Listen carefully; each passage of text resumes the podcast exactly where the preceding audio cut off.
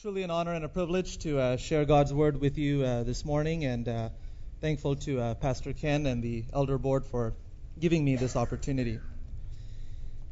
This past week, I uh, came across a definition of government that uh, went like this Government, a group of people who excel in the art of looking for trouble, finding it everywhere, diagnosing it incorrectly, applying the wrong remedies, yet all the while still expecting a perfect outcome. And no matter where you go in the world, it uh, doesn't take long to meet people who can tell you exactly how their respective government fits that definition. Last week, uh, Pastor Rogers started us on a series of some of the uh, more controversial issues that we are faced with in our society today. And uh, what better topic to get people talking, or many times into a fight, than the topic of government or politics? Well, this morning I'm not here representing one candidate or party. I'm not here to try to somehow motivate you or guilt you into casting your ballot on November the 6th. But what I want us to consider is, as God's children, what is our primary responsibility to the government that we find ourselves under? Acts 17:26 tells us that the fall of nations and empires and their specific geographical locations are sovereignly appointed by God himself. So if that is true and we believe that it is because it's in God's word, what does that mean for us as Christians? How do we relate to our government regardless of which party is in the majority or which candidate may be in the White House? Do we, as some do, utterly reject or despise all government because it's full of corruption, full of scandals, full of evil?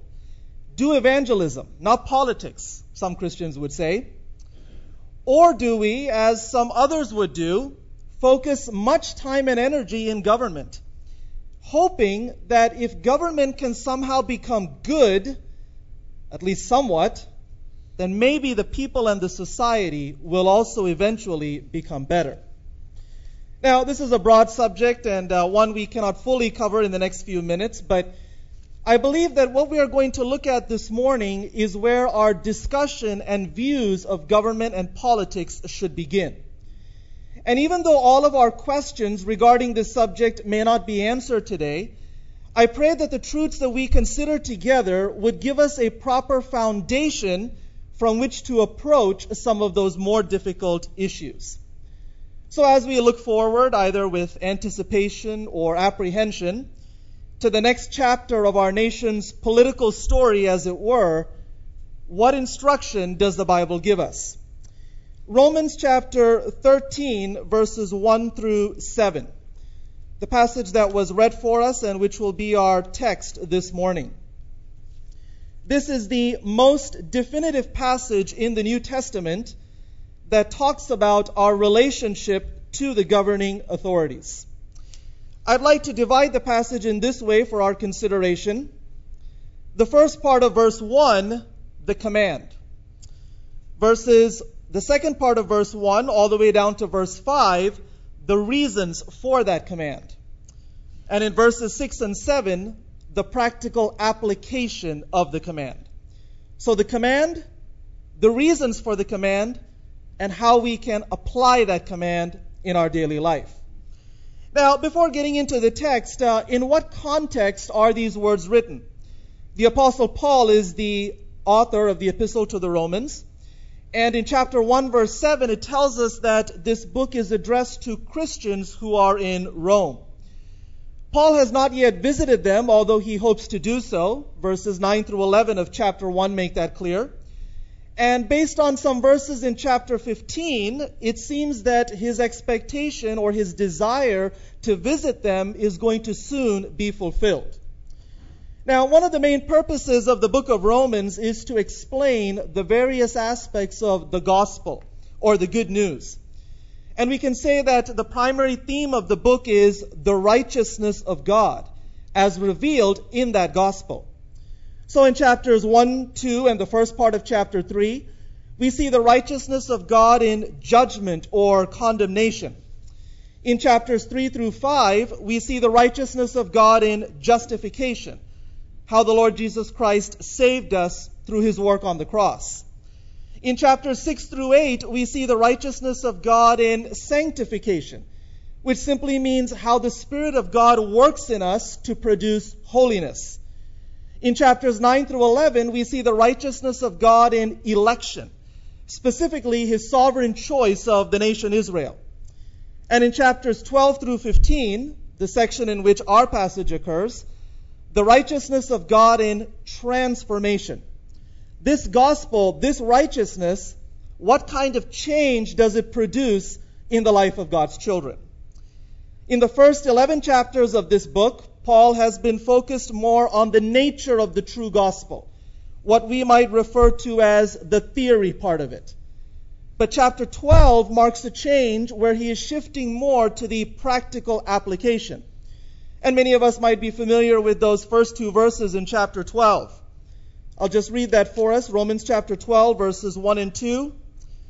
I beseech you, therefore, brethren, by the mercies of God, that you present your bodies a living sacrifice, holy and acceptable to God, which is your reasonable service.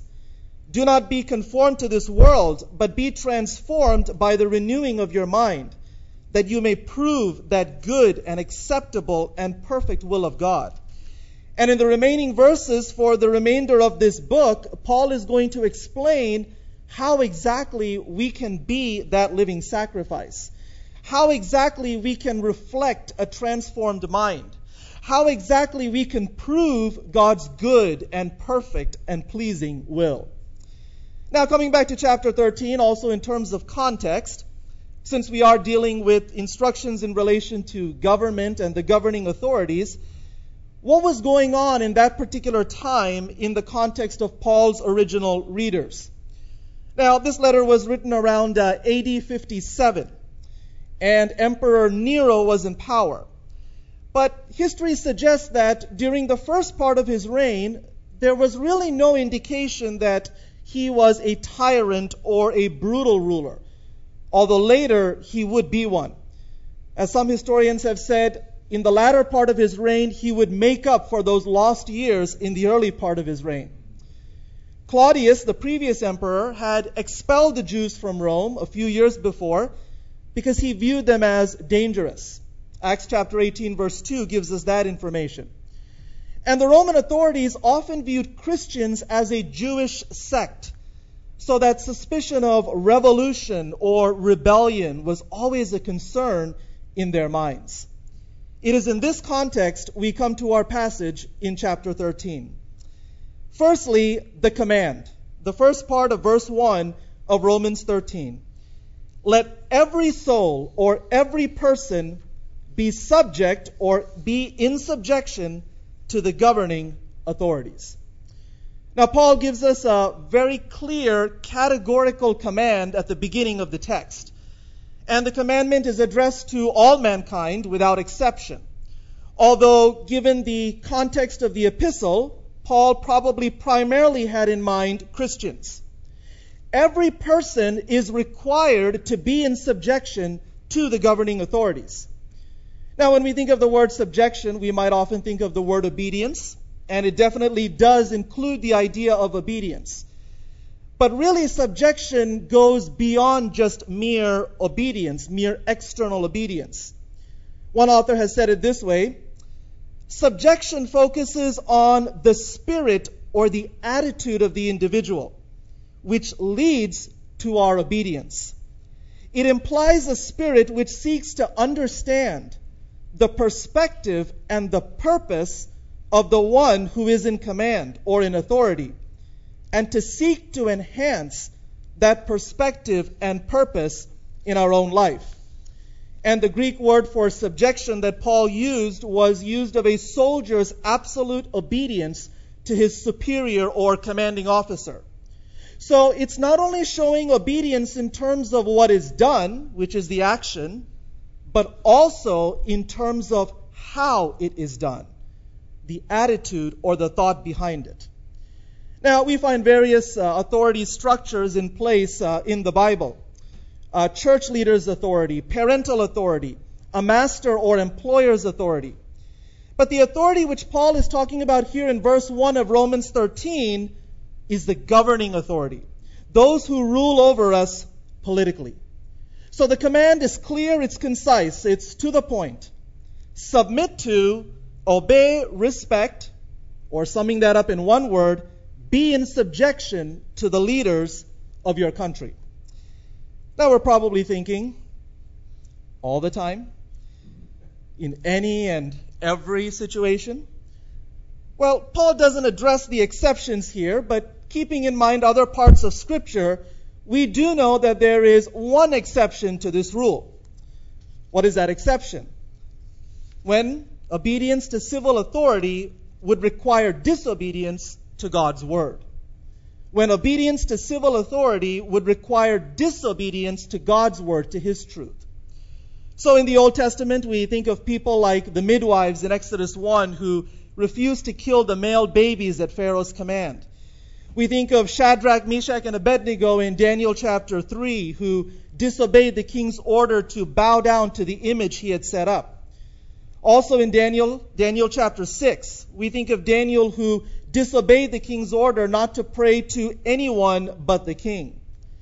And we remember Peter's bold declaration in Acts chapter 5, where he told the authorities who commanded him and the other apostles not to preach in Jesus' name, we must obey God rather than men. So, yes, there is that exception to the rule. Whenever the governing authorities ask us to do something that would go against God's word, His standard, His truth, we cannot and we should not be subject to them. But coming back to our text here, Paul is not talking about that exception. He is speaking of the general principle be subject to the government. He wrote similarly in Titus 3, verse 1 remind your people to be subject to rulers and authorities. Peter tells us in 1 Peter 2, verse 13 submit yourself to every ordinance of man, whether to the king or to governors now notice also in Romans 13:1 and also in Titus and Peter, no mention is made of the ability or the competency of the governing authorities in any of these verses. This is not a case of, well, I'll submit if I think they're smart or they I think they know what they're doing. I'll submit if I like their policies, if their policies, if their laws benefit me, if it helps me, then I will submit. No then on what basis do we submit? How can Paul issue such a categorical command? Well, that brings us to the second part of this passage the reasons for the command. The first reason is found in the second part of verse 1, Romans 13. For there is no authority except from God, and the authorities that exist are appointed by God. Paul is going to give us five reasons in these verses why we should be in subjection to the governing authorities. The command he gave us in verse 1. And the first reason, the second part of verse 1 that we just read, we need to be in subjection because all governing authorities have been put there by God. In other words, Paul and Paul's entire argument is based on a fundamental premise.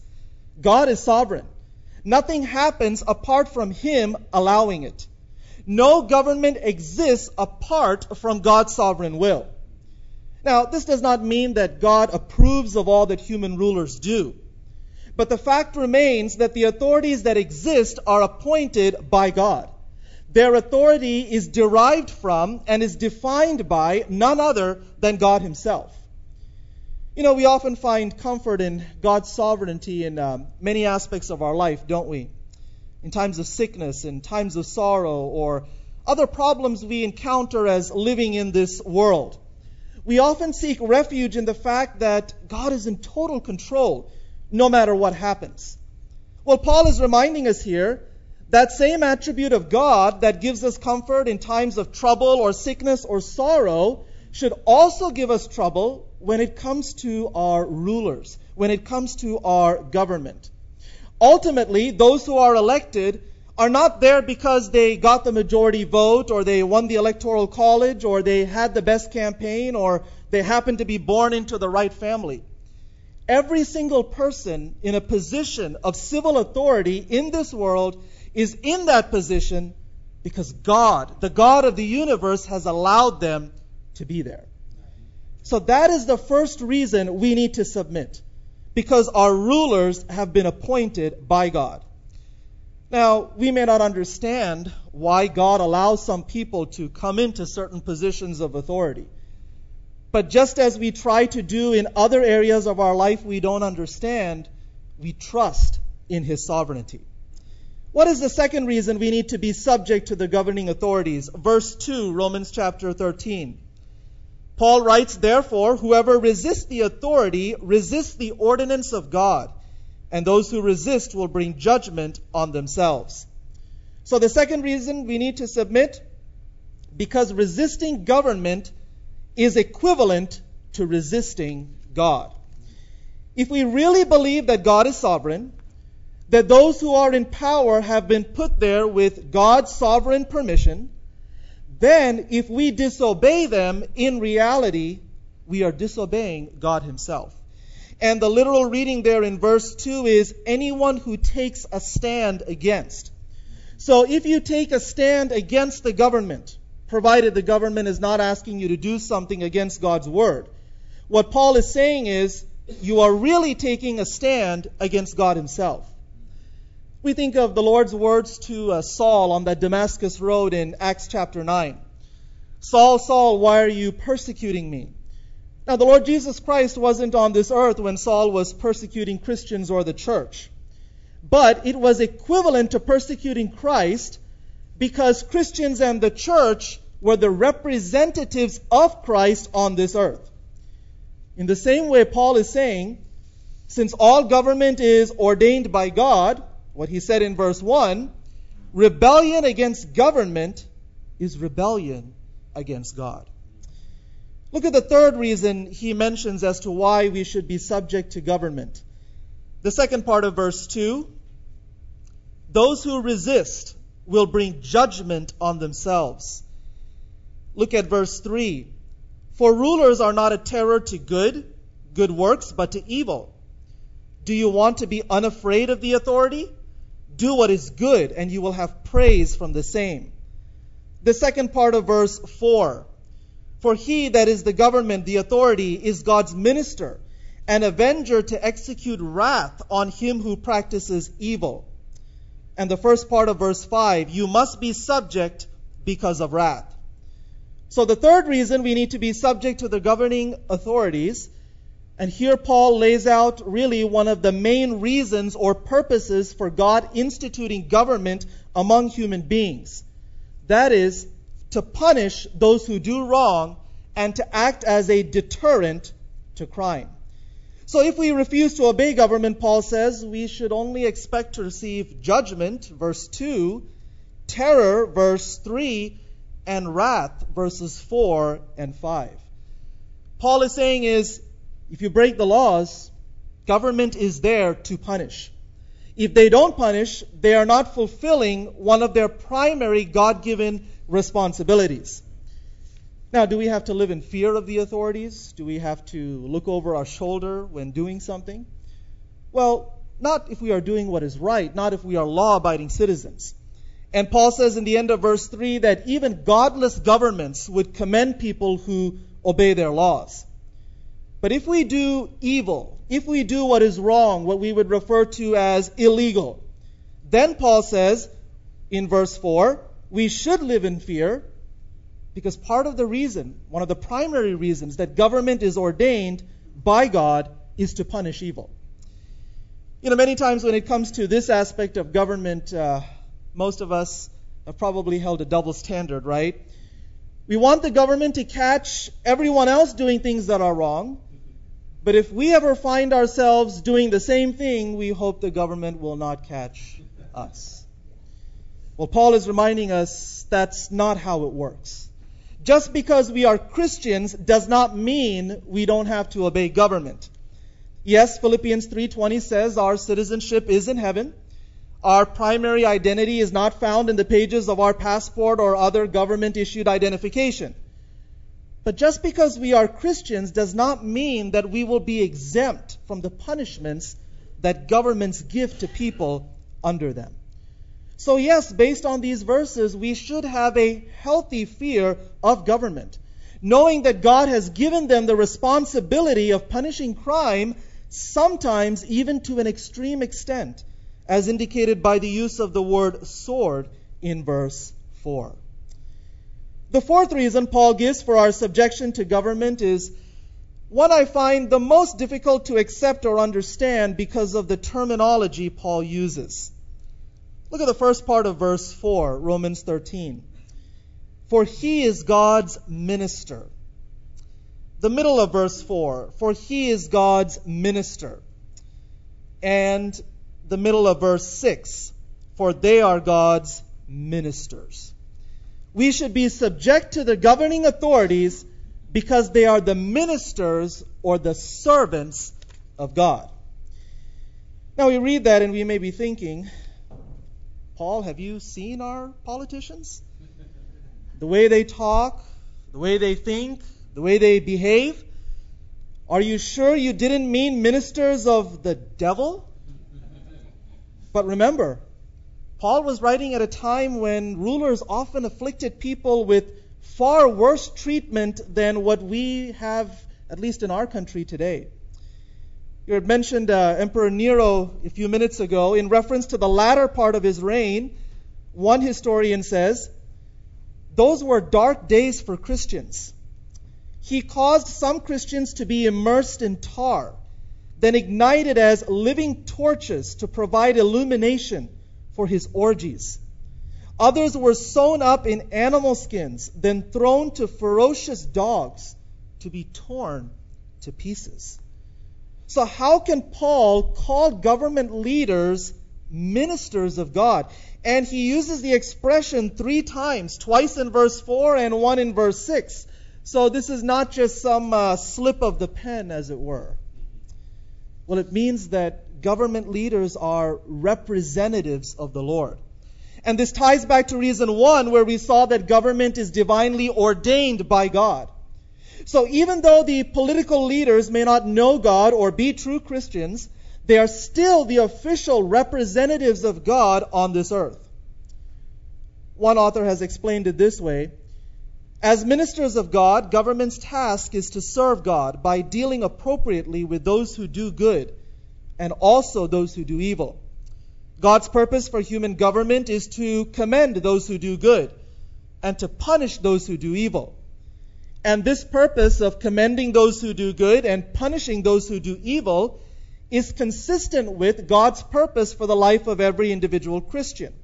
In fact, just in the chapter before, Romans chapter 12 and verse 9, Paul has written, Abhor what is evil, cling to what is good. Therefore, God's purposes for us and as in, us as individuals and God's purpose for community, for government are in harmony. As Christians, we should avoid evil and cling to what is good. Government is supposed to punish those who do evil and commend those who do good. In this way, they act as ministers or servants of God. This is also why in 1 Timothy 2, verse 2, Paul reminds us that we need to diligently pray for all those who are in authority. The final reason we should submit to government is found in verse 5, Romans chapter 13. Therefore, you must be subject not only because of wrath, but also for conscience sake. Now, we've already looked at, yes, one reason to be in subjection is to avoid punishment, to avoid wrath, judgment. We might call that the external reason. But here Paul says there is an internal reason as well. Now, we know that all human beings, not just Christians, we are created with a conscience. But for the believer, maintaining a clear conscience is given as a solemn responsibility in the pages of the New Testament. And the Apostle Paul himself had much to say about this. I'll just quote a few verses for you. In Acts 24, verse 16, Paul said, I always strive to have a conscience without offense towards God and men. In 2 Corinthians 8:12 he said our boasting is this the testimony of our conscience that we conducted ourselves in godly sincerity. And in 1 Timothy 1:15 Paul wrote, "Now the purpose of our commandment is love from a pure heart and from a good or a clean conscience." So it's important as Christians to maintain a clear conscience before God, and one of the ways we do this, Paul says, is in our subjection to the governing authorities. So we have seen the command and the reasons for the command. What is the command? Be subject to the governing authorities God has placed over you. What are the reasons for that command?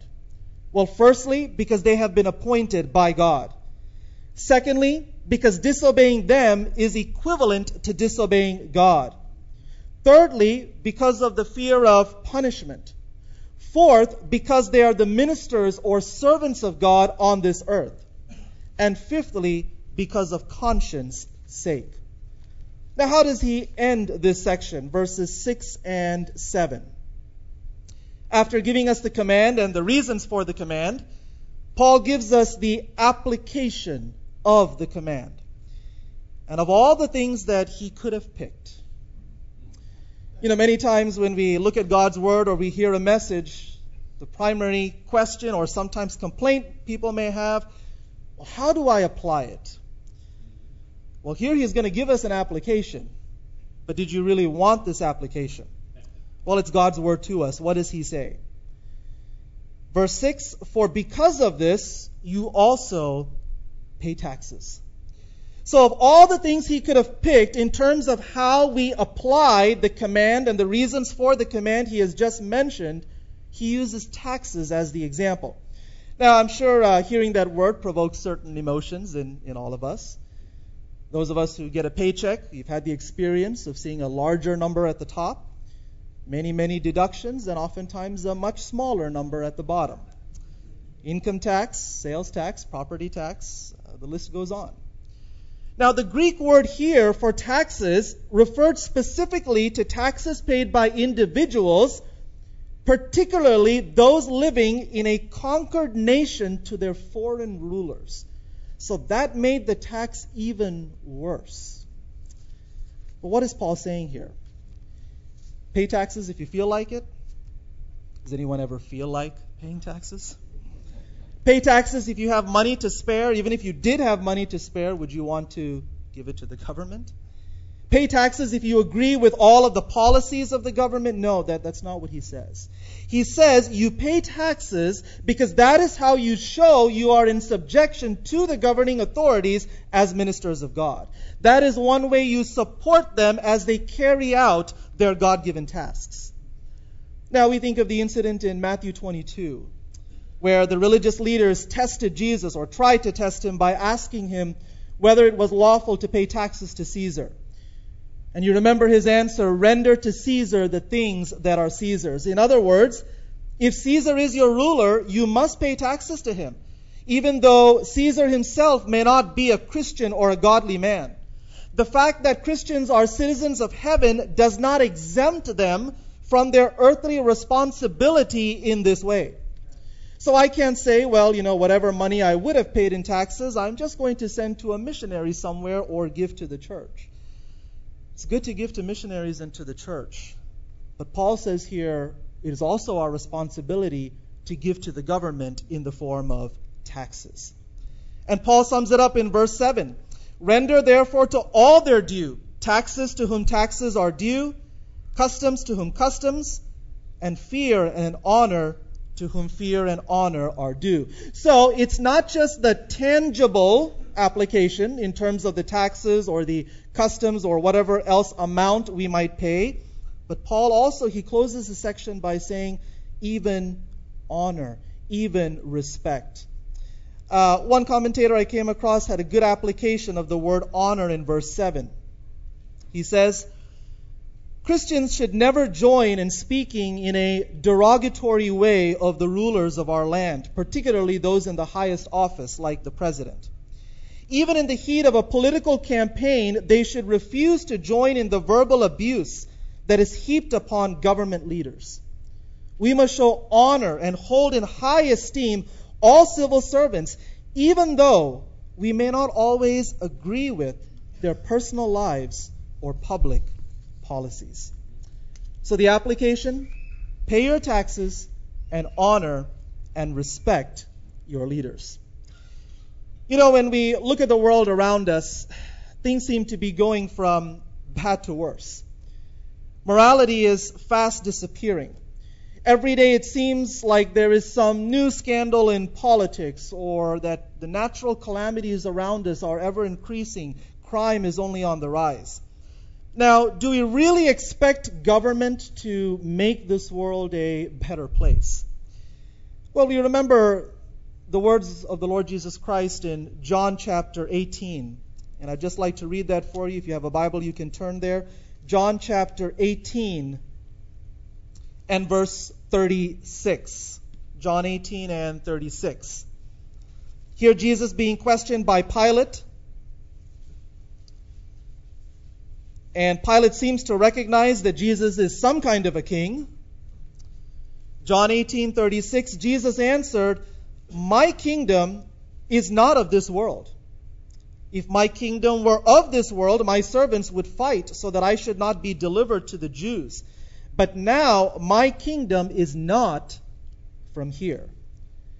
And this ties into Philippians 3:20 which I quoted earlier that says our citizenship is in heaven.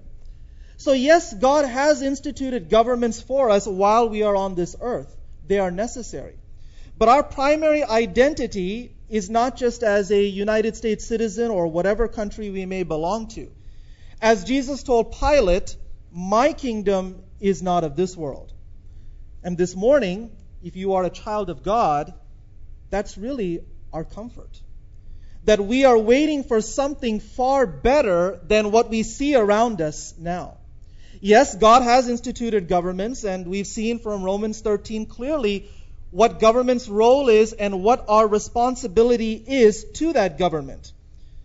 But we don't put our trust solely in any man or woman or political party to advance God's plans and purposes for, these, for this age. All these political systems are temporary. They serve a function for a certain time, but they're only temporary. I think in the Old Testament of King David, when he was fleeing from Saul, at one point in the book of 2 Samuel, I believe it is, he came across Saul lying in the camp at night he had a spear in his hand. The person next to him said, Why don't you just finish off your enemy here? Remember, Saul knew that God had given the kingdom to David, and yet Saul was refusing to accept that, and he was trying to take David's life.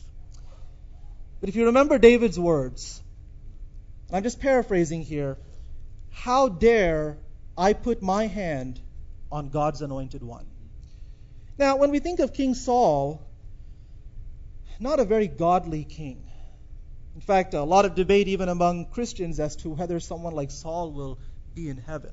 When we think of Saul, we don't think of accomplishments, we think of his sins, his moral failures. And yet, despite all that, David's testimony was I'm not the one responsible for taking the life of King Saul now because he is God's appointed one.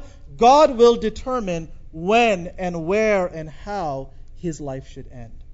So, what David is saying, in effect, yes, Saul is not someone who necessarily always follows God's command or who does what is right. But if he is king at this time, he is king because God has allowed him to be king. And even though I may not agree with everything Saul does, I still have to respect the position and the office that he holds. And I think coming back to Romans chapter 13 and verse 7, where Paul says we need to honor those who are in office, that's exactly the application for us. I want to close with a verse in uh, 2 Peter chapter 3. 2 Peter chapter 3. I mentioned how, yes, government is instituted by God. Those in authority are the servants of God and they serve a function, they serve a purpose during this age. But our ultimate hope is not in any government. Our hope is in the God who instituted the government. 2 Peter chapter 3 and verse 10. Peter writes, But the day of the Lord will come as a thief in the night, in which the heavens will pass away with a great noise, and the elements with, will melt with fervent heat, both the earth and the works that are in it will be burned up. Therefore, since all these things will be dissolved, what manner of persons ought you to be in holy conduct and godliness? looking for and hastening the coming of the day of God, because of which the heavens will be dissolved, being on fire, and the elements will melt with fervent heat. And really, verse 13. Nevertheless, we, according to his promise, and this is something that no government, well, they might promise it, but they can never deliver on it. Nevertheless, we, according to his, that is, according to God's promise, the same God who instituted these governments, according to his promise, we look for a new heavens and a new earth in which righteousness dwells. No government will be able to give us that kind of a heaven or earth now. But even as we live in this fallen world, even with all the moral decay and the calamities and even the failure of our governments, that is our hope, that is our comfort. And my question to you this morning is Will you be in that new heaven and that new earth where righteousness dwells? And how can righteousness dwell in that heaven and earth? Because God Himself is our government. God Himself will be our King and our ruler. This morning, I pray that what we've considered together would be an encouragement to us. As I said at the beginning, I know I've not answered all the questions we may have in relation to government.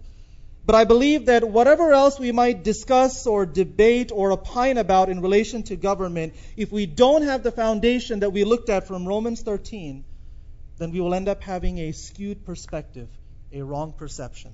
So I hope that what we have uh, covered this morning would give us that right perspective, even as we continue to struggle through some of these other more difficult issues in terms of government and how we as a Christian relate to that government. Shall we pray?